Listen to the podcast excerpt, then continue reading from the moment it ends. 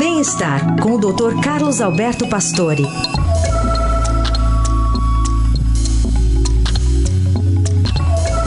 Tudo bem, doutor Pastore? Bom dia. Bom dia. Bom dia, Carol. Bom dia, Heisen. Bom dia. Bom dia, ouvintes. Doutor Pastore, para além dos caminhos de perder peso, quais os caminhos para manter o peso? Veja que eh, esse desafio é antigo, né? Quer dizer, para conseguir perder peso, passa sempre por conceitos e mudanças de atitude importantes. Mas é que a prática de exercício, por exemplo, ela sempre foi associada a uma alimentação saudável como coadjuvante né, para iniciar a perda de peso. O exercício físico, mesmo que não leve a baixar muito o peso, isso a gente já percebeu, tem uma resposta muito positiva em reduzir o processo inflamatório e o tamanho das células de gordura. E essa resposta que está agora descrita nos trabalhos, isso é importante, pois isso reduz a possibilidade, por exemplo, de você ficar diabético. Quer dizer, isso é super importante. E também de vir a ter um infarto, que é o evento que mais mata no mundo. É, essa diminuição das células gordurosas, do conteúdo das células, é para que não extravase de dentro da célula para a circulação sanguínea, né? depositando no coração, nas artérias e também no fígado.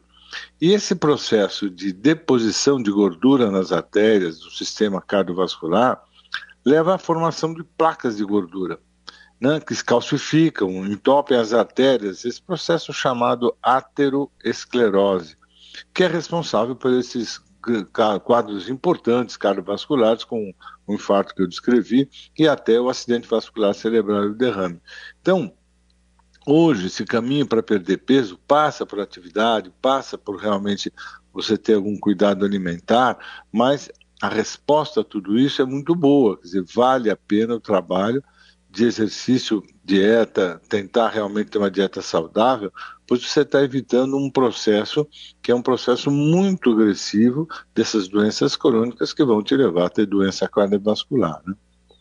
E o, o, caminho melhor das atividades físicas é qual seria? Tem, tem várias, né? Mas enfim, a caminhada é o melhor. O que, que é melhor fazer?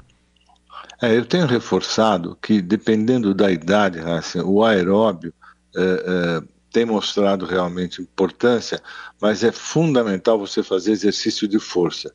Para idosos não há a menor dúvida, né?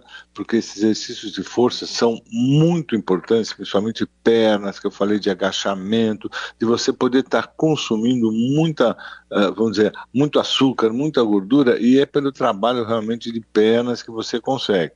Então, o trabalho de força é muito importante. Claro que tentar fazer um mix aí entre aeróbia e trabalho de força, é o que parece que a literatura mundial está mostrando que tem as melhores repercussões para o nosso corpo. Né?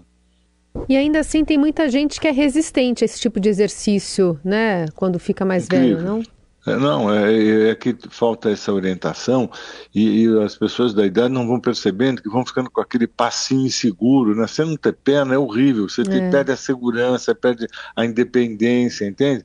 E você precisa ter braço até para levantar da cadeira, então precisa Sim. fazer um pouco de exercício de força realmente para isso, né, Carol? Começar a até ter essa mobilidade, né? Não ter tanto, enfim, alguma coisa pode ser que a gente tenha de limitação, mas claro. evitar né, essas limitações para manter a independência, como o senhor diz aqui, é sempre primordial, até para a cabeça de alguém que vai ficando mais velho, né? Não há a menor dúvida. É isso que a gente precisa trabalhar muito, porque a longevidade está aí. Viver mais nós vamos, só precisa viver com qualidade, né?